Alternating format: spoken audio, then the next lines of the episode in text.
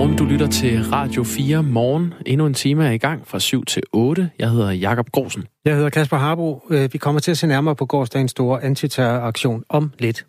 Ja, så skal vi tale med transportminister Benny Engelbrecht om øh, det her pesticidtog, der kører rundt og spreder Roundup langs øh, jernbaner i Danmark. Bane Danmark står for over 80 procent af al den Roundup, der bliver brugt i landet, og de vil ikke tale med os. Men det vil transportministeren heldigvis. Vi skal også se på parlamentsvalget i Storbritannien, der begynder her til formiddag. Det er jo kort fortalt Leave mod Stay, Brexit-typerne mod EU-typerne. Det er i den sidste ende også konservativ mod Labour, altså rød mod blå.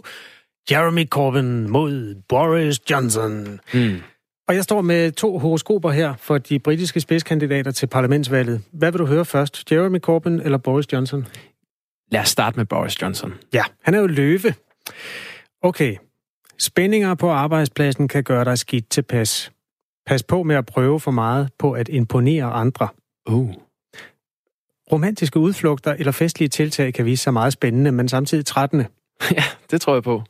Tænk en ekstra gang, inden du kaster dig ud i et nyt projekt. Okay. Og så til sidst står der, lidt overraskende, shopping og andre aktiviteter vil holde dig beskæftiget der det meste af dagen. Så hold øje med Boris Johnson på Oxford Street senere i dag. ja, ja øh, og hvis du kort skal analysere, vil du sige, det er lovende, eller er det... Sådan... Det synes jeg ikke lyder særlig lovende. Men, øh, men øh, ja, han har jo et lille forspring, som det ser ud lige nu. Så har vi modparten Jeremy Corbyn for Labour. Han er tvilling. Det er et lidt kryptisk horoskop, så hold ørerne stive her. Ja, tak. Astrologisk vejledning af en ven vil opfordre dig til at forbedre dit helbred. Undgå at bruge midler på underholdning og luksusforbrug. Hvis et familiemedlem går der på nerverne i dag, skal du sætte klare grænser. Mhm. Pas på din impulsive natur. Det kan ødelægge et venskab. Tror du, man skal forstå øh, familiemedlem sådan helt konkret, eller kunne det være i overført betydning? Det kunne godt være en partifælde eller sådan noget, ikke? Mm. Nå, øh, Jeremy Corbyn øh, slutter med, du kan have problemer med din partner i dag. Din kommunikationsevne vil være din stærke side. Umiddelbart lyder det øh, som et lidt stærkere horoskop end øh, Johnsons. Ja, det er også min tolkning. Mm. Vi øh, taler med Lone Tejls om det forestående britiske valg, muligvis også om horoskoperne, om cirka 8-9 minutter her i Radio 4 morgen. I går foretog øh, syv politikredse i samarbejde med øh, PET en aktion på baggrund af intensiv efterforskning og mistanke om, at de personer, der var målet i aktionen, har et militant islamistisk motiv. På et pressemøde i går, der sagde PET's operative chef Flemming Drejer sådan her. Det er vores vurdering, at de personer de er drevet af et militant islamistisk motiv. Vi ser med stor alvor på en sag som denne her, der desværre bekræfter, at der er personer, der både har intention og kapacitet om at begå terror i Danmark. 20 adresser blev renset, og cirka 20 personer er blevet anholdt i den her forbindelse. De anholdte har blandt andet skaffet sig remedier til fremstilling af sprængstoffer og forsøgt at tilegne sig skydevåben. Godmorgen, Hans Jørgen Bonniksen. Godmorgen. Tidligere chefkriminalinspektør hos øh, Rigspoliti, øh, Rigspolitiet og tidligere operativ chef for rejseholdet ved PET. Hvad er det, vi ved lige nu om, øh, om den her aktion, der udspillede sig i går? Jamen, vi ved jo i princippet meget, meget lidt. Og derfor skal man også være forsigtig med vurderinger af situationens alvor. Jeg har tidligere deltaget i aktioner, hvor man har anholdt øh, 25, altså flere end i går, og der blev kun fire fremstillet i grundlovsforhør, og i sidste ende blev kun én dømt.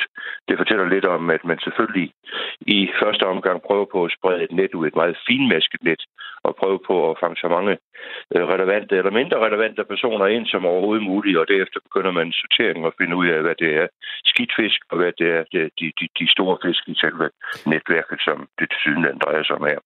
Hvordan finder man egentlig ud af, hvor mange man skal anholde? Altså nu taler du selvfølgelig på vegne af, af din tid i, i PET. Altså hvor, anholder man dem, som på et tidspunkt har snakket i telefon med, med dem, som man tror er de store fisk, eller er det deres familie, eller hvad, hvor, hvor meget spreder man det der net ud? Jamen, først og fremmest skal der være, som det også bliver sagt, en, en, en mistanke. Og allerede der får jeg en fornemmelse af, at øh, vi nok skal lige afvente nærmere, fordi at mistankebegrebet, det strækker sig betydeligt videre, ikke til begrundet mistanke og særligt bestyrket mistanke, altså forskellige gradueringer. Når det er mistanke, så er det en af de laveste gradueringer. Men du er da ret i, at hvis man befinder sig på et sted, forbindelse med en politiaktion, jamen hvis der er familiemedlemmer, så bliver de også anholdt og bliver kaldt ind til, til afhøring allerede på, på den indledende fase. Og hvis der er personer, som i forbindelse med ja, øh, de aflytninger, som utvivlsomt er foretaget, giver udtryk for ikke, ekstreme holdninger, jamen så er det måske også personer, der kan være interessante. Så det er jo også med i det finmaskede net.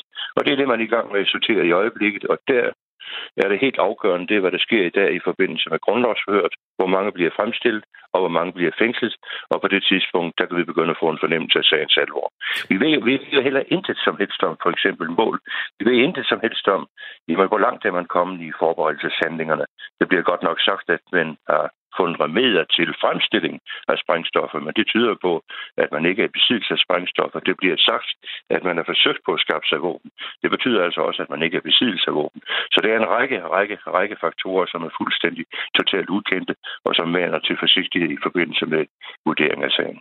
Hvad er det for nogle øh, faktorer, der spiller ind, når man laver sådan en koordineret indsats på tværs af, hele landet og, og ligesom rammer øh, forskellige områder? Hvad, hvorfor gør man det på den her måde? Jamen, det er det selvfølgelig, at man i et hug vil sikre sig, at alle personer, som på en eller anden måde er påkaldt sig mistanke, at de bliver, de bliver sikret her nu.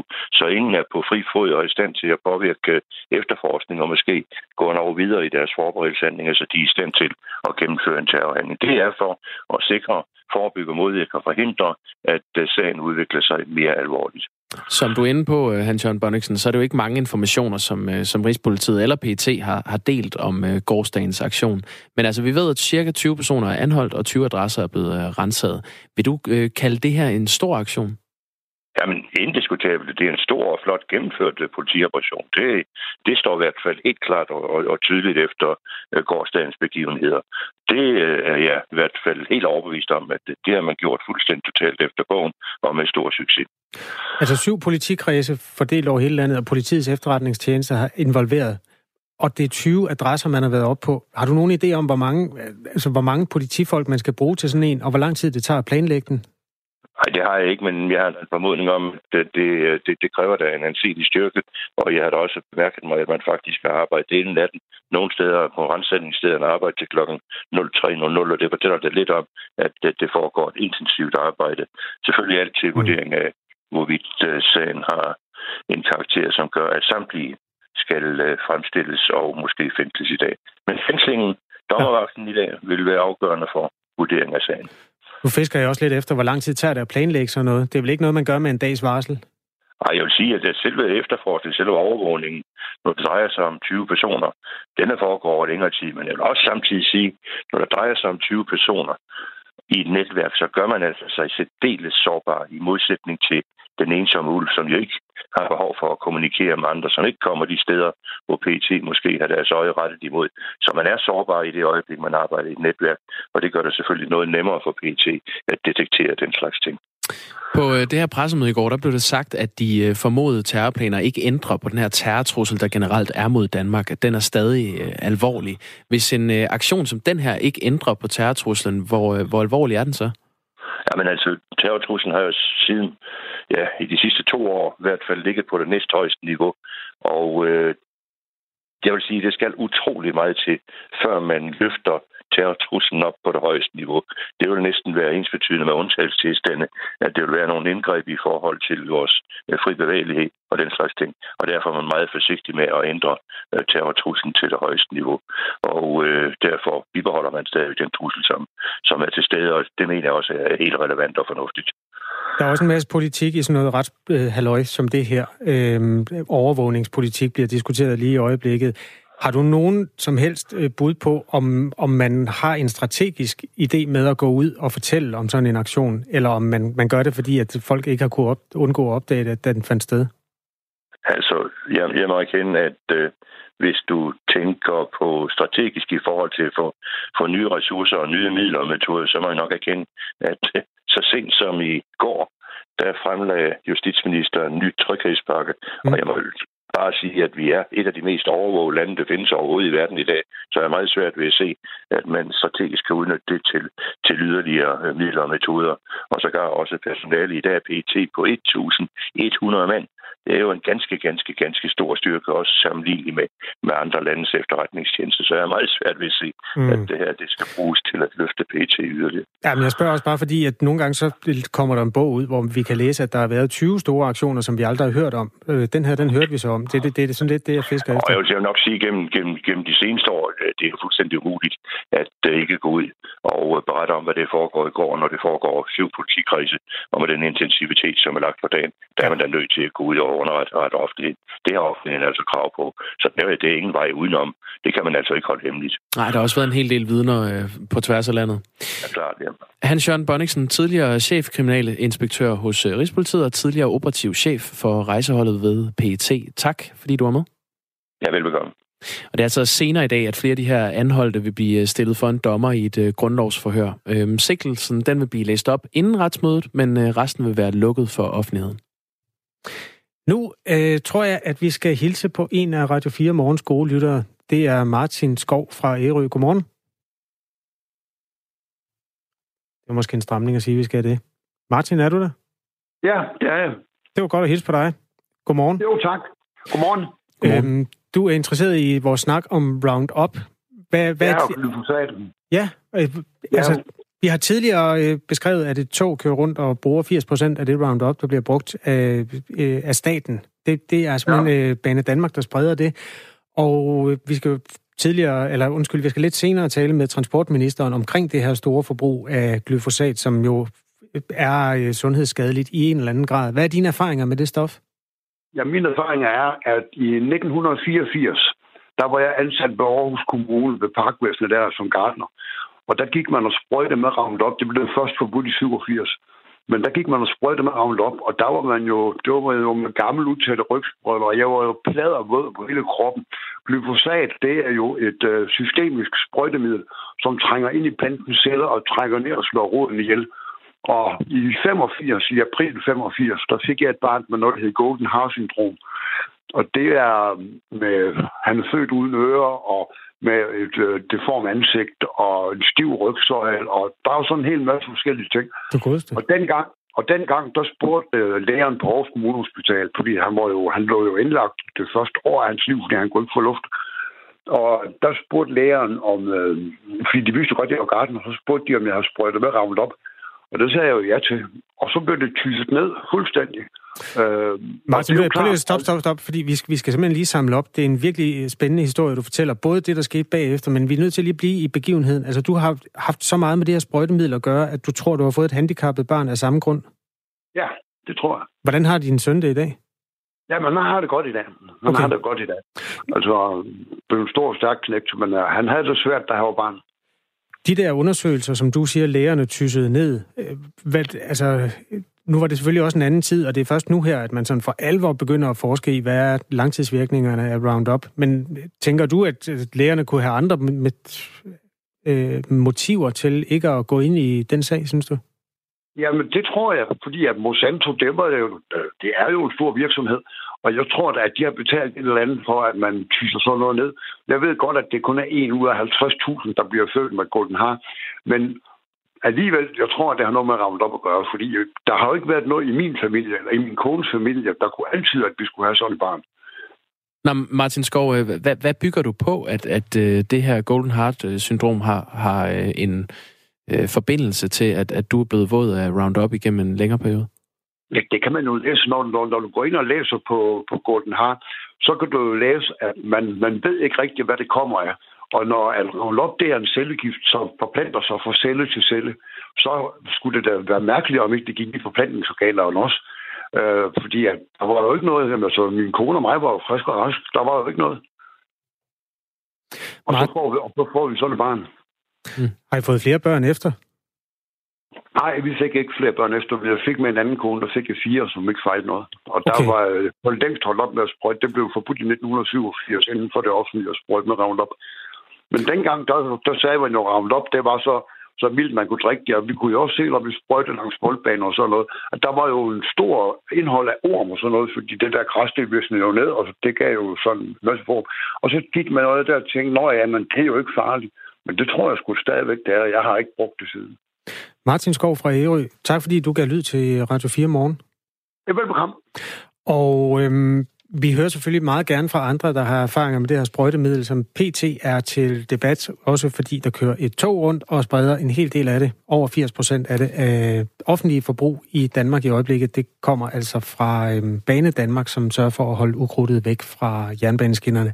Det er selvfølgelig et edelt formål, men samtidig også måske forbundet med nogle sundhedsrisici, som vi skal diskutere med øh, transportminister Benny Engelbrecht efter nyhederne. Ja, og jeg ved ikke lige, om vi skal opklare, for nu siger Martin Skov, at, øh, at det blev forbudt at sprøjte med Roundup i det offentlige i 1987. Ja, hvordan vil du opklare det? det Nej, men så vil jeg bare sige, at, at hvis øh, Bane Danmark øh, kører rundt og sprøjter med det, så kan det vel ikke være forbudt. Nej, det er derfor, den, den skal vi måske lige lade hænge, og så gå i dybden med. Det kan være, at producer Sara kan sørge for at finde ud af det. Præcis. I mellemtiden så vil jeg bare sige, at hvis andre har erfaringer med Roundup, så hører vi meget gerne fra dig i en sms, der starter med R4 og et mellemrum, og så sender du den til 1424.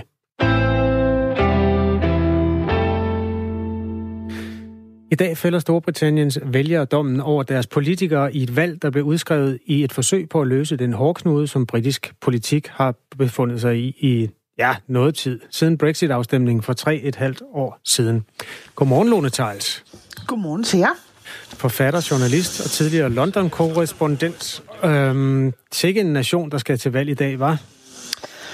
Ja, altså det er jo en øh, dyb, dyb splittet nation, der stadigvæk ikke rigtig øh, har fundet fælles fodslag efter øh, der bestemte Brexit her for tre et halvt år siden. Tværtimod så er, er grøfterne blevet gravet meget dybe, og vi har altså to partier, øh, der er jo flere partier, der stiller op, men vi har ligesom øh, de konservative anført af Boris Johnson, og vi har Labour anført af Jeremy Corbyn, og begge partier er rykket ud på deres respektive fløje. Altså vi har set de konservative, de rykker langt til højre, og vi har set øh, Labour rykke langt til venstre, så det er et valg, der er meget lidt midtsø eftersøgende meget lidt et, altså et kompromisvalg, men øh, noget, der faktisk øh, illustrerer, hvor dybt splittet Storbritannien er blevet.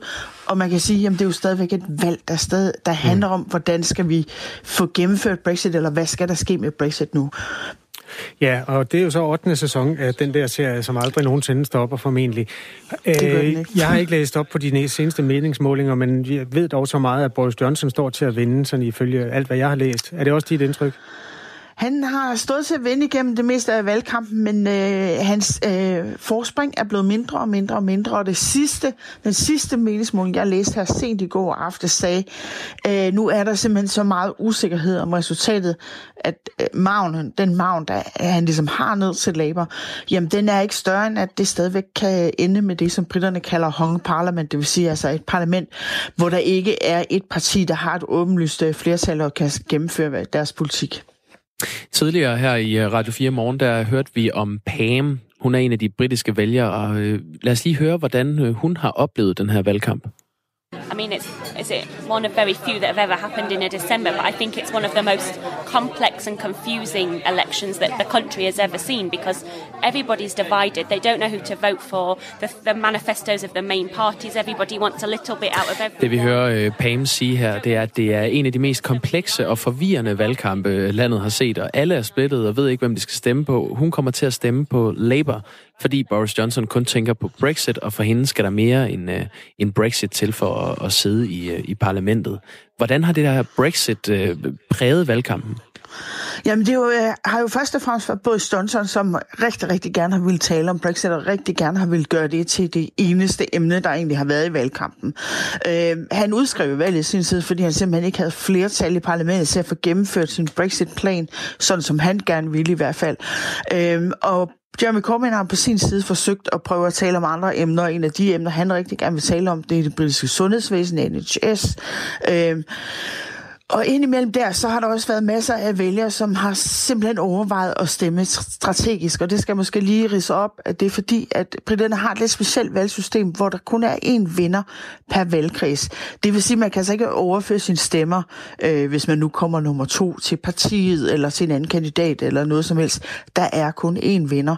Øh, og det betyder, at man jo er nødt til at stemme strategisk i langt højere grad, så folk kigger jo på, okay, hvis jeg gerne vil prøve at forhindre Brexit, hvem skal jeg så stemme på? Så skal jeg ikke stemme på Boris Johnson, så skal jeg se på, hvilke af de andre partier. Jeg kan måske ikke så godt lide Labour og Jeremy Corbyn, men det er dog det parti, der er størst, så nu stemmer jeg på dem, så kan det være, at jeg kan slå øh, konservative. Så altså, på den måde, så stemmer folk jo ikke engang nødvendigvis på det parti, de egentlig gerne vil stemme på, men de stemmer ud fra nogle helt andre kriterier, som handler øh, forholdsvis om Brexit, og forholdsvis om, at hvem vil man ikke have på posten. Nu ved jeg godt, du er med for at være øh, den, der ved en hel masse om England, men du er sikkert også et menneske med følelser for øh, England, ligesom alle andre, der har boet der. Hvordan har du det med at se det gamle kongerige stå på den måde her? Jamen altså, øh, det, det er hårdt at se på. Altså, jeg har jo fulgt øh, britisk politik i over 20 år, og jeg har boet i Storbritannien i 16 år. Og jeg har aldrig set sådan en nedsmeltning her. Altså, det er jo, det er jo det er jo sørgeligt at se et demokrati i virkeligheden, øh, som vi jo har set op til i Europa. Øh, det er selvfølgelig grækerne, der som sådan har opfundet demokratiet, men, men det er faktisk øh, britterne, der har opfundet det moderne parlament, og det virker jo som om, det er gået i stykker nu, som om det her system, det kan ikke rigtig fungere under, under de her forhold, som Brexit har budt det. Øh, så det er jeg ked af at se, og så synes jeg også, øh, sådan helt generelt, så kan jeg godt blive lidt forfærdet over en valgkamp, hvor der virkelig har været utrolig meget manipulation og spændende, og jeg ved godt, at det er selvfølgelig gængskost, når man har en valgkamp, at man ligesom prøver at tage dagsordenen og så videre, men altså, vi har set øh, falske Twitter-konti, vi har set altså, falske websites, som kalder sig fact-checking websites, men det er i virkeligheden bare øh, øh, propaganda og så videre. Så altså, jeg synes, uh, jeg synes ikke, at britisk politik er i god form lige nu, og det, øh, det gør mig ked af det. Hvordan tror du, den her lidt øh, beskidte valgkamp kommer til at påvirke resultatet af valget? Jo, jeg, altså jeg tror, at øh, jeg tror, det ender med, at Boris Johnson nok formentlig får en sejr. Jeg tror ikke, den bliver prangende. Jeg tror ikke, den bliver så prangende, som den så ud til at blive i starten af valgkampen. Og vi skal bare huske på, at de her meningsmålinger, de er behæftet med så meget usikkerhed, på grund af, at folk stemmer strategisk, på grund af valgsystemet osv. Øh, altså jeg, jeg tror i hvert fald helt sikkert, det der kommer til at ske, det er, at vi slipper ikke for at snakke Brexit på nogen måde. Altså hvis Boris Johnson han ligesom vinder og kommer ind øhm, som sejr her, jamen så vil han jo gøre alt, hvad han kan for at få gennemført Brexit den 31. januar, som man har lovet. Men det betyder jo ikke, at Brexit er overstået, fordi så har man sådan set bare skrevet under på aftalen om, at man skal have Brexit langt om længe. Øh, men man er jo stadigvæk ikke øh, gået i gang med at forhandle handelsaftaler, øh, fiskeri, hvad skal der ske med borgerne i øh, Storbritannien, som kommer fra EU, hvad skal ske med britiske borgere i EU. Alt det skal man jo først i gang med at øh, forhandle. Så man kan sige, at en ting er helt sikkert, vi holder ikke op med at skulle tale om Brexit. Nej, det er det, der hedder spin-off-serier, det der kommer bagefter, hvis ja. vi skal blive i den analogi.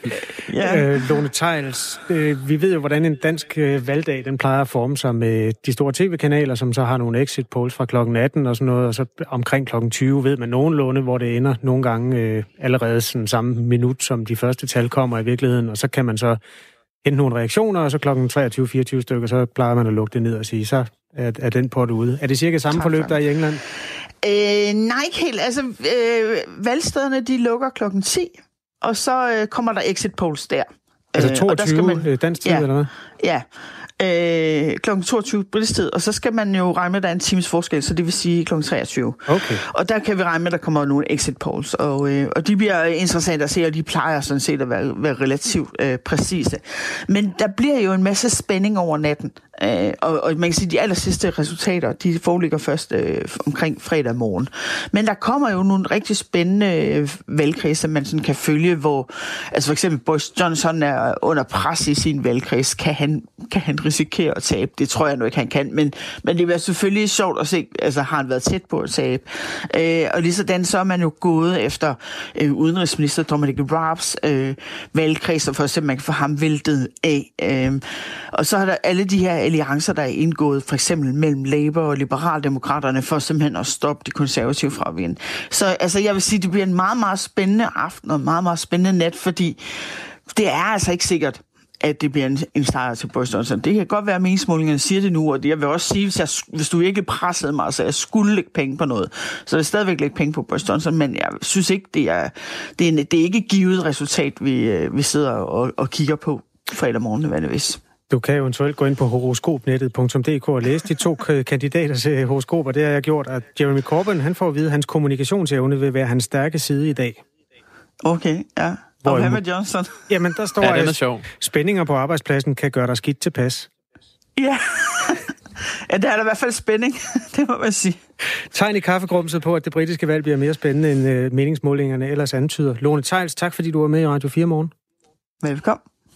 Ja, forfatter, journalist og tidligere London-korrespondent. Ja, vi er klar til et nyhedsoverblik, Kasper. Ja, skal, skal jeg gøre det, eller vil du... Skal vi gøre det sammen? vi kan også give den til Morten. Morten Sand, take it away, klokken halv otte. Det er blevet tid til nyheder her på Radio 4. Et terrorangreb med et militant islamistisk motiv var ved at blive forberedt, sådan var politiets formodning, og derfor blev omkring 20 personer over det meste af landet i går anholdt for at skaffe remedier til at fremstille sprængstoffer og for forsøg på at skaffe skydevåben. Statsminister Mette Frederiksen betragter sagen som yderst alvorlig, og hendes regering følger den tæt. Sagen har altså bragt sindet i kog hos statsministeren. Jeg er vred. Øh, jeg er vred over, øh, at der er mennesker, der ikke vil øh, Danmark det godt. Øhm, jeg er vred over øh, den radikalisering, øh, som vi ser også øh, i Danmark. Og jeg er vred over, at der er folk, der så meget som overvejer at gøre andre mennesker ondt. Mette Frederiksen roser samtidig politi og efterretningstjeneste for dagens eller for gårdsdagens store aktion over hele landet. Det vi ser øh, i, i dag er udtryk for øh, ualmindeligt godt øh, politiarbejde.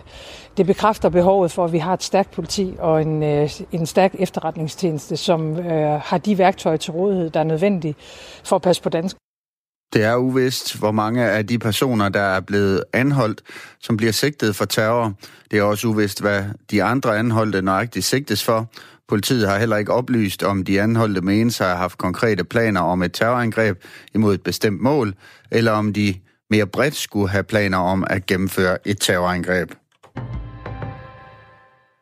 Tusindvis af boligejere har i de senere år fået nedsat deres grundvurderinger og boligskat, fordi skat havde sat deres vurdering for højt.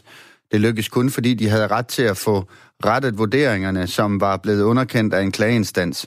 Den ret vil skatteminister Morten Bødskov nu fjerne, skriver politikken. Det sker med et forslag til ændring af den blot to år gamle ejendomsvurderingslov, som i disse dage behandles i Folketinget. Regeringen vil på flere punkter ændre loven for ugunst til boligejerne. Dansk Folkeparti skatteordfører Dennis Flytkær mener, at forslaget vil forringe borgernes retssikkerhed og føre til, at ejerne af helt ens ejendomme i større omfang vil få helt forskellige vurderinger og dermed blive beskattet forskelligt. Det var det, der gik galt i det gamle system. Der skal være lighed for loven, og jeg er bange for, at det her, at det bliver der ikke med det nye system, siger han til politikken. Det officielle dødstal efter mandagens vulkanudbrud på White Island i New Zealand er steget til 8.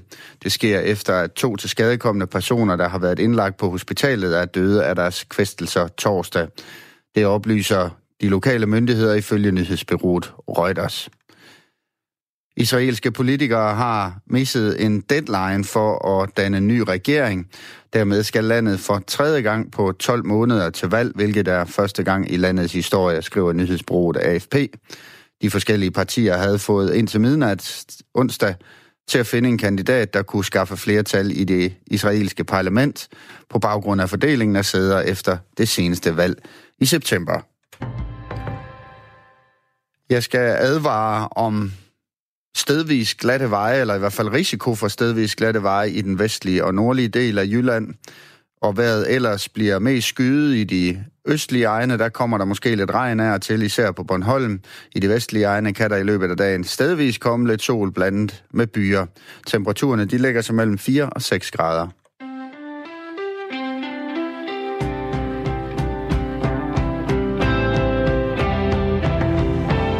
Morten Sand med nyhedsoverblik. Kasper Harbo og Jakob Grosen er i studiet. Vi er halvvejs mod juleaften denne december. Det er den 12. december i dag. Klokken den er 7.34, 4 minutter over halv 8. Det er pesticidtoget, der kommer der. To MY-lokomotiver, hvor der er nogle vogne imellem. Blandt andet sådan en cylinderformet en, der er fyldt med pesticider, som bliver sprøjtet ud over togskinnerne for at holde ukrudtet nede. Og det går jo meget godt med det, men så er der alt muligt andet forbundet med Roundup, som måske ikke er så godt. Godmorgen, Benny Engelbrecht. God hjertelig morgen. Transportminister for Socialdemokraterne. Vi vil jo gerne have spurgt Bane Danmark om en masse faktuelle ting, men de øh, har ikke lyst til at være med, så nu får du den lige som øverste ansvarlig for det her. Har du set øh, videoen af det her øh, ukrudtsdræbende futtog? Øh, nej, det har jeg faktisk ikke, men jeg kender godt princippet i det, og hele pointen er jo, at vi gerne skal sørge for, at vi ikke øh, fortsætter med at bruge Roundup i de mængder, som har været anvendt. Og derfor skal Bane Danmark også i det nye år teste øh, nye modeller og nye aktivstoffer, blandt andet naturligt forekommende aktivstof, der hedder pelargonsyre, for at se, om, om det kan anvendes i stedet for, øh, sådan at vi begrænser øh, brugen af, øh, af glyfosat mest muligt, og helst øh, på sigt øh, helt kan udfase det. Øh, fordi det er jo ikke en, en, en hensigtsmæssig anvendelse at, at, at bruge store mængder af det. Øh, tværtimod, så vil vi gerne fremme biodiversiteten øh, også på Bane Danmarks område. Ja, fordi når en kommune i gennem tiden har skulle beslutte, om man vil bruge Roundup på en eng, hist og pist, eller øh, på et andet kommunalt areal, så har det jo været til varm politisk debat. Og samtidig så er det her futtog jo altså kørt rundt så nogenlunde uanfægtet i, Dan- i Danmark langs med togskinnerne, og står i øjeblikket for 82 procent af det statslige forbrug af Roundup. Hvornår fik du den oplysning? Hvor længe havde du været transportminister på det tidspunkt? Det var, et, øh, det var faktisk på basis af nogle spørgsmål, jeg, jeg fik øh, en tidligere på året omkring det her. Øh, og det er jo selvfølgelig noget, som, øh, som især har bekymret lidt, at, øh, at det viste sig, at Banen Danmark faktisk også havde svært ved at helt opgøre, hvor meget øh, konkret de så brugte. Øh, og det er altså ikke hensigtsmæssigt, øh, at, øh, at der kan sås tvivl om det. Og derfor så er... Øh, er målsætningen jo også, at Banen Danmark, ligesom alle øvrige øh, dele af den offentlige sektor, er med i arbejdet med at, at øh, udfase pesticider på, på offentlige arealer. Og, og selve det at, at kunne bruge noget teknologi, som så øh, kan hjælpe os til at minimere, altså man sådan helt specifikt kan ramme en plante, det er selvfølgelig et godt første skridt på vejen. Men, men i længden så handler det om at finde nogle andre aktive stoffer, mm. som ikke belaster miljøet, som, som, som Roundup kan gøre det. Men det lyder lidt som om Bane Danmark har gået under radaren i en tid, hvor vi ellers har diskuteret det her giftstof rigtig meget alle mulige andre steder. Men på mange måder, så øh, kan man vel sige, at, at der er nogle dele af øh, transportområdet, som, øh, hvor man ikke rigtig har tænkt så meget i det grønne. Øh, og, og derfor er jeg selvfølgelig glad for at øh, have sat en anden retning øh, for, for, for transporten i det hele taget, også når det handler om, om klimaspørgsmålet. Øh, og, og noget så lavpraktisk som, at, øh, at vi nu har startet med alle Bane Danmark og Vejdirektoratets arealer sagt, hør her, vi har noget, der svarer til cirka 20.000 fodboldbaner, øh, natur, som ligger langs vores veje og vores øh, banestrækninger. Hvorfor sørger vi ikke for at, øh, at udnytte det og fremme biodiversiteten, sådan, så vi får flere vilde planter, mere, øh, ja. mere natur og, og så videre? Det er på høje tid. Tidligere på morgen, der talte vi med Lisbeth Knudsen, som er professor ved Institut for Folkesundhedsvidenskab på Københavns Universitet. Hun har forsket i det her giftstof, glyfosat, der altså er det aktive stof, stof i Roundup. Prøv lige at øh, høre, hvad hun siger, øh, Benny Engelbrecht. Glyfosat det er mistænkt for at være kræftfremkaldende. Men øh, jeg er sådan set mere bekymret for, at det kan skade vores evne til at få de sunde børn, vi gerne vil have. Der kommer nyere studier frem, som viser, at det kan være hormonforstyrrende, og det kan øh, gøre, at øh, der sker noget med reproduktionen, som vi kalder det. Altså, at man ikke kan få sunde børn. Og det er jo ikke nyt, det her, Benny Engelbrecht. I har jo også siddet i regering før som socialdemokrater. Altså, hvorfor er det, at, at man har, har lavet, altså tilladt det at, at blive brugt i, i de mængder, som man kan læse om nu? Altså, jeg skal lige sige, at jeg kan, kunne faktisk ikke høre, hvad, hvad professoren sagde. Nå, så... undskyld, vi har, skal vi lige oversætte? Altså, hun siger simpelthen, at det kan skade forplantningsevnen, det er mistænkt ja. for, for kræft, og det er jo ikke sådan noget, man har fået at vide i går, det her. Det er jo et stof, der har været mistænkt i overvis, både for at få ren grundvandet og for at gøre mennesker syge. Hvordan kan det være, at det har fået lov at gå under radaren i så mange år? Det er et godt spørgsmål, øh, og det er også derfor, at øh, denne her regering ønsker at udfase øh, pesticider i alt det omfang, det overhovedet er muligt, og det arbejder man jo så målrettet med i Miljøstyrelsen, og det deltager Banen Danmark også i. Og det er min forventning, at, at vi medbringer i første omgang anvendelsen meget, meget markant. Det kan godt være, at der er nogle enkelte planter, øh, af, af invasive arter, som vi er nødt til i, i en kortere periode helt målrettet at anvende øh, Roundup på. Altså sådan noget som bjørneklo eksempelvis, øh, har vi en forpligtelse til at sørge for at ikke breder sig. Øh, og der Men så skal jeg give dig et tip, øh, Benny, fordi jeg har haft en på min grund. Det du gør, det er, at du går hen og sprøjter på planten, i stedet for at sætte et futtog ja. til at sprøjte hele jernbanelægemet langs, øh, altså igennem hele Danmark men, til det, det er lige præcis det, som, som, er, som er pointen, at det er det, som Banen Danmark skal gøre, altså lave den her helt målrettet øh, tilgang til det, og ikke bare, øh, kan man sige, sprøjte over det hele. Øh, og øh, og det, er, det er noget af det, som, som Banen Danmark arbejder med, og det forventer jeg selvfølgelig, at, øh, at de også leverer på. Det vi hørte dig sige her, Ben Engelbrecht, det er, at, øh, at din regering arbejder simpelthen for et totalt stop øh, for Roundup. Ikke bare øh, i offentlig brug og privat brug, men også i, i landbruget. Var det det, du lige fik sagt? Altså, nu blander jeg mig ikke i, hvad man gør i landbruget. Nu blander jeg mig Men i, hvad det ikke man lige gør det, du sagde? på Danmark. Uh, nej, jeg blander mig virkelig ikke i, hvad man gør i landbruget, så den del, det må I snakke med landbrugsministeren om. Men, men jeg er jo ikke i tvivl om, at vi skal jo i første omgang kun bruge uh, til at starte med Roundup'en uh, på, uh, på Banen Danmarks områder, der hvor der er eksempelvis en invasiv art øh, som vi så kan gå ind og øh, sprøjte direkte på planten, som I også rigtigt siger. Øh, og så skal vi øh, ikke mindst jo altså finde ud af, om vi kan bruge nogle andre aktive stoffer, øh, sådan at vi kan sikre, at, øh, at det her ikke bliver et problem, og slet ikke der, hvor der er nogle følsomme vandområder. Man kan se det her tog på øh, en YouTube-kanal, der hedder Kasper Tog. Det er ikke mig, der har den. Det er en fyr, der hedder Kasper, ligesom mig, med K, og så tog ud i et. Og der ligger en masse dejlige billeder af MY-lokomotiver, som jeg er sikker på, at du også holder meget af som øh, øh, transportminister Benny Engelbrecht. Hvornår kan altså, man... faktisk, for, faktisk foretrækker jeg el-lokomotiver, når sandheden ja, selvfølgelig gør. De bliver, jo så først, de bliver jo først leveret om, om, om, om uh, lidt ind i år 2020'erne af ja. vores, vores nye el-lokomotiver. Du skal også lige have bygget nogle øh, strømmaster deroppe omkring Rolskov blandt andet, men det er en anden øh, ja, diskussion. detaljer. Ja, detaljer. Det, er det. Øhm, det jeg vil spørge om, det er, hvornår kan man for sidste gang se det her tog køre rundt og sprede Roundup? Altså i første omgang, så øh, går man jo så i gang med at teste øh, øh pelagonsyren i 2020, og det vil sige, at man kan måske godt forestille sig, at man ser øh, det her tog køre rundt derude, men så ikke med, med Roundup i buen, men derimod med pelargonsyre for at teste det Så hvornår har det kørt med Roundup for sidste gang? Ja, altså hvis, øh, hvis vi får succes i 2020 med pelargonsyren, så, øh, så er det jo klart, så er det jo det, der tager over. Men, øh, men nu vil vi jo selvfølgelig også gerne se det øh, virke i praksis, sammen med øvrigt alle de øvrige initiativer, som vi tager i forhold til at fremme biodiversiteten på de der 20.000 øh, fodboldbaner, vi har derude langs og, med og hvis, hvis I ikke får succes med pelargonsyre? Ah, men skal vi nu ikke lige prøve at se, om det også virker? Det synes jeg faktisk øh, giver rigtig god mening at, øh, at teste det, øh, udover at vi selvfølgelig erfaringsudveksler med, med andre infrastrukturforvaltere i Tyskland, altså i Tyskland, Belgien, Sverige, Norge for eksempel, spørger vi jo også dem, hvad virker hos jer? Og det her er jo ikke kun et problem i Danmark. Sagde altså transportminister minister Benny Engelbrecht. Tak fordi du var med i Radio 4 morgen. Ja, selv tak. Kjeld Flau, han skriver en sms, hvor der står, de fleste alternativer til Roundup vil belaste naturen mere end Roundup. Mm. Altså, det er jo en påstand, kan man sige. Det er en øhm, påstand. Kjeld, øhm... hvis du har viden om, hvilke alternativer, der belaster mere end Roundup, så må du gerne øh, specificere det lidt. Fordi der er jo øh, mange, der er også et ukrudtsjern, eller der er den der med at sprøjte Roundup kun de steder, hvor bjørneklonen står.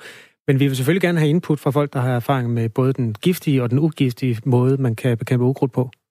Der er også en anden, der, der lige har skrevet ind. Vi ved, at lortet er skadeligt. Hvorfor ikke bare stoppe nu og lade ukrudt være ukrudt i et års tid?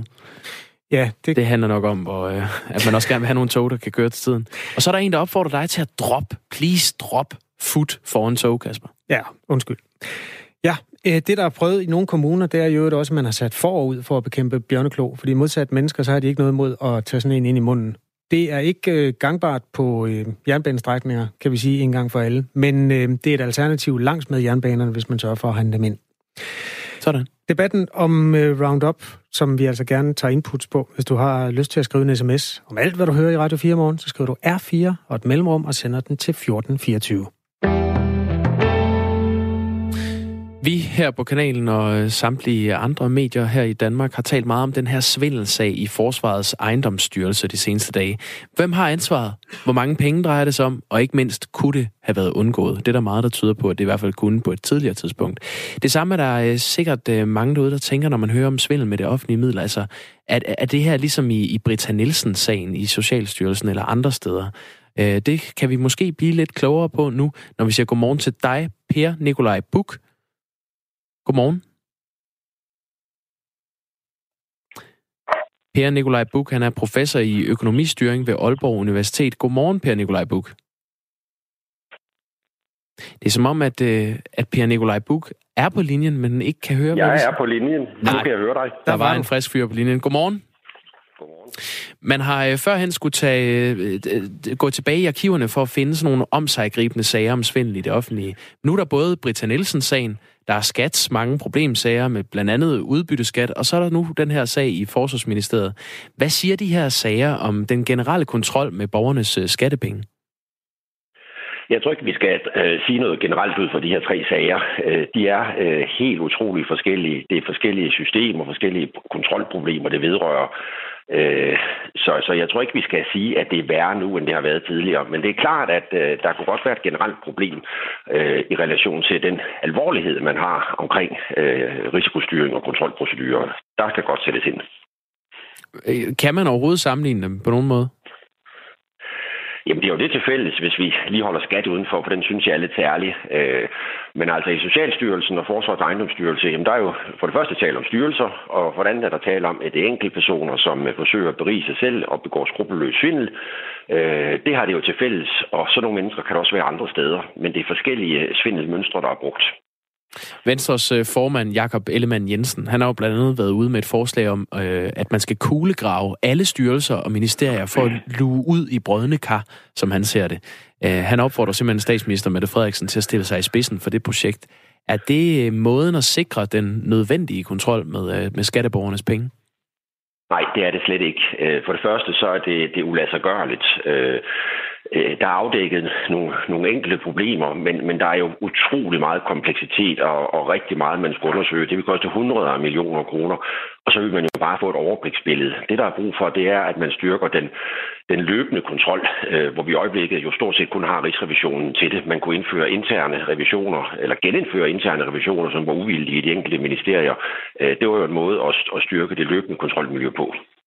Nu sidder du som øh, professor i økonomistyring ved Aalborg Universitet. Hvis du skulle øh, tage dine øh, faglige briller på, er der så en eller anden en skade, som de her sager sådan risikerer at forvolde på den tillid, vi har, og synet på den offentlige sektor? Jamen, der er jo ikke tvivl om, at vi som almindelige borgere bliver, øh, bliver bekymrede for, om vores, øh, vores skattepenge de bliver forvaltet, forvaltet ordentligt. Og, øh, og hver enkelt svindelsag er udtryk for, at der bliver spildt nogle penge, som kunne være brugt på noget andet. Øh, og vi mister øh, jo noget tillid til øh, den offentlige sektor, og det kan også spille ind på vores vilje til med glæde at betale skat. Men der må man jo også sige, at politikerne selv er med til at, at forværre situationen ved at, at at gøre problemerne større, end de nødvendigvis er, frem for at få undersøgt øh, ved hjælp af de undersøgelser, der allerede er sat i gang, hvad det egentlig drejer sig om, og hvordan det kan isoleres, og så få tingene udbedret. Ser du det som, øh, er det værre, går det værre øh, nu, end det har gjort tidligere? Altså nu, nu øh, er det jo oplagt at sammenligne den her svindelsag i Socialstyrelsen med den i Forsvarsministeriets ejendomsstyrelse. Hvordan ser du på den tid, vi befinder os i lige nu? Jeg, jeg tror ikke, det er, det, det er noget, vi skal sige er, er specielt slemt lige nu. Altså, det er simpelthen et tilfælde af de her to sager i Socialstyrelsen og Ejendomsstyrelsen. De, de dukker op øh, med kort mellemrum. Øh, det er det. Øh, de kunne også være opstået tidligere, øh, og der er jo mange små problemer omkring kontrolmiljøer altid. Og det er der også i private virksomheder. Jeg synes også, vi skal holde fat i, at kontrolniveauet i den offentlige sektor er jo langt højere end i den private sektor. Der er langt mere svindel. Der er, der er langt mere lemfældig kontrol i den gennemsnitlige private virksomhed. Det er der altså. Men alligevel har Rigsrevisionen altså i syv tilfælde øh, fundet steder, hvor, hvor kontrollen med udbetaling af offentlige midler ikke har været god nok. Ja, og, og Rigsrevisionen har også løbende afdækket endnu, endnu flere øh, problemer. Det, det vi skal huske med de syv øh, sager, som har været fremme i medierne her for et par dage siden, det er, at i seks af dem har der været nogle enkeltstående mangler øh, i kontrolsystemerne, men der er jo ikke foregået hverken fejl eller svig. Så er der en af situationerne, der er faktisk foregået svig, som er blevet politianmeldt, men der nævner Rigsrevisionen ikke noget mangel i kontrollerne. Så det er jo simpelthen nogle enkelte personer, som øh, måske har forfalsket dokumenter øh, osv., og, og det kan selv de flotteste kontrolsystemer ikke gardere sig mod, at man virkelig vil svindle. Så, så rigtig meget af den svindel, vi ser, den sker jo ikke på grund af manglen på kontrolsystemer, men fordi at skrupelløse mennesker, de omgår dem. Hvis man vil, så kan man svindle. Det er sådan, det er. Per Nikolaj Buk, professor i økonomistyring ved Aalborg Universitet. Tak fordi du var med her til morgen. Velkommen. Godmorgen. Godmorgen. Godmorgen. Klokken er 7.49, og nu skal vi til søs, så at sige. Omkring 35 dage på havet med over i hænderne, det er, hvad Lasse Wulf Hansen kan se frem til, når han i dag sætter sig i en robåd for at ro hele vejen over Atlanterhavet sammen med tre andre. Han skal deltage i noget, der hedder The Talisker Whiskey Atlantic Challenge, som er verdens hårdeste robots-race, som i dag begynder fra en kanarisk ø, La Gomera, der ligger ud for Marokko. Og øh, det er ikke kun for oplevelsens skyld, men også for at sætte fokus på, at veteraner, de kan noget. Ja, det skal jeg da love for, Lasse Wulf Hansen. Godmorgen. Godmorgen. Premierløjtnant i hæren og soldater, veteran. Det er i dag, I skal afsted. Øhm, har du nogensinde prøvet noget, der er så hårdt, som det, du skal i gang med nu? Ja, altså det helt oplagte svar er at sige, at øh, ja, det har jeg, for jeg gjorde det sidste år. Okay, så, perfekt. Hvordan er det? Så det er anden gang. Jamen, det er overvældende på alle mulige måder. Øh, alle oplevelser bliver noget forstærket, når det, når det står i en kontrast til alt det, der foregår derhjemme, og i øvrigt øh, er i en ramme af konsekvenser, der er noget anderledes end det, vi er vant til.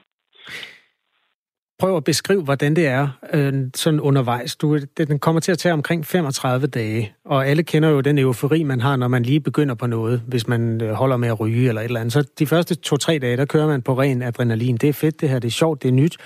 Og så kommer der vel nogle andre faser. Øh, er, er der en død periode midt i de der 35 dage?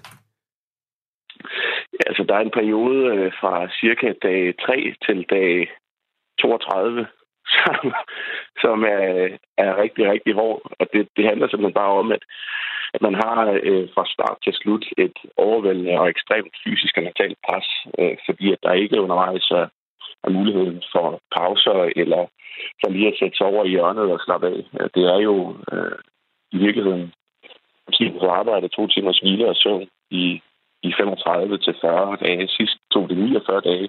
Øh, og, og det er, det er fuldstændig øh, overvældende og ekstremt så stort presset, øh, både mentalt og fysisk er. Ja, og den tur, du var ude på sidste år, det var så sammen med øh, makkeren øh, Mads Vangsø for et hold, der hed Wolfpack Gym Powered by Garmin. Øh, I år så er det en båd med fire mand, øh, nogle soldaterkammerater, Mikkel Fredensborg Schmidt og øh, to virksomhedsledere fra Gentofte, der hedder Anders Nørgaard og Mikkel Hedegaard Lyng. Øh, kan man gøre det hurtigere, når man er fire, end når man er to? Ja, det kan man absolut. Altså en firebåd, den er gennemsnitligt øh, de der 14-15 dage hurtigere, simpelthen på grund af, af den relative øh, arbejdsfordeling, der er derude på båden. Og det er, det er forholdsvis sikkert, at vi kommer hurtigt over. Du har beskrevet nogle af de der faser i det, altså primært at ro, selvfølgelig, det er jo ikke så overraskende. Så er der det der med at sove. Mm. Hvordan foregår det? Jamen, vi har, øh, på båden har vi sådan en lille øh, kabine. Det bliver engang den forvekslet med en kahyt. Men kahyt, det er mere komfortabelt. Det er en, øh, en kabine i hver ende, hvor man øh, lige nøjagtigt kan, kan være to personer i tilfælde af, at det er nødvendigt. Men ellers kan ligge sådan nogenlunde behageligt og, og få lidt søvn. Men, men i de to timers hvile, du har, der skal der også øh, foregå spisning og toiletbesøg, som jo er der en spand. Øh, og, og reparationer på båden, og hvad der måtte øh, være forfaldende arbejde. Øh, og, og efter alt det, jamen, så er der tid til lige at lægge sig og måske sove i 45-60 minutter, inden man skal på igen. Det lyder altså usundt. Altså, alt, hvad vi hører om søvn, det, det hedder sådan noget med 6-8 gode timer. Ja, det, det, har de, det har de sgu nok egentlig også ret i. Men altså, jeg vil sige, øh, fornemmelsen øh, på, på turen bliver undervejs, det her, som der sikkert er mange, der har, har små børn, der kender, man begynder at føle sig syg, feberagtig, øh, og man, man bliver mere og mere forvirret til sidst egentlig bare overhovedet ikke er klar over, hvad der foregår om, om natten, fordi at, at man ikke længere kan, kan holde sine tanker samlet, og ikke længere er, er særlig sådan kognitivt velfungerende. Det, synes, det er sådan cirka det, vi går igennem her i morgen på morgenholdet på Radio 4. I meget lille skala, vil jeg så sige. Øh, der er ingen, der besøger en spand her i studiet. Nej, dog ikke. Men, men prøv, lige, prøv lige igen øh, sætte nogle ord på, hvorfor du opsøger det her. Det lyder jo øh, for de fleste mennesker øh, stærkt ubehageligt.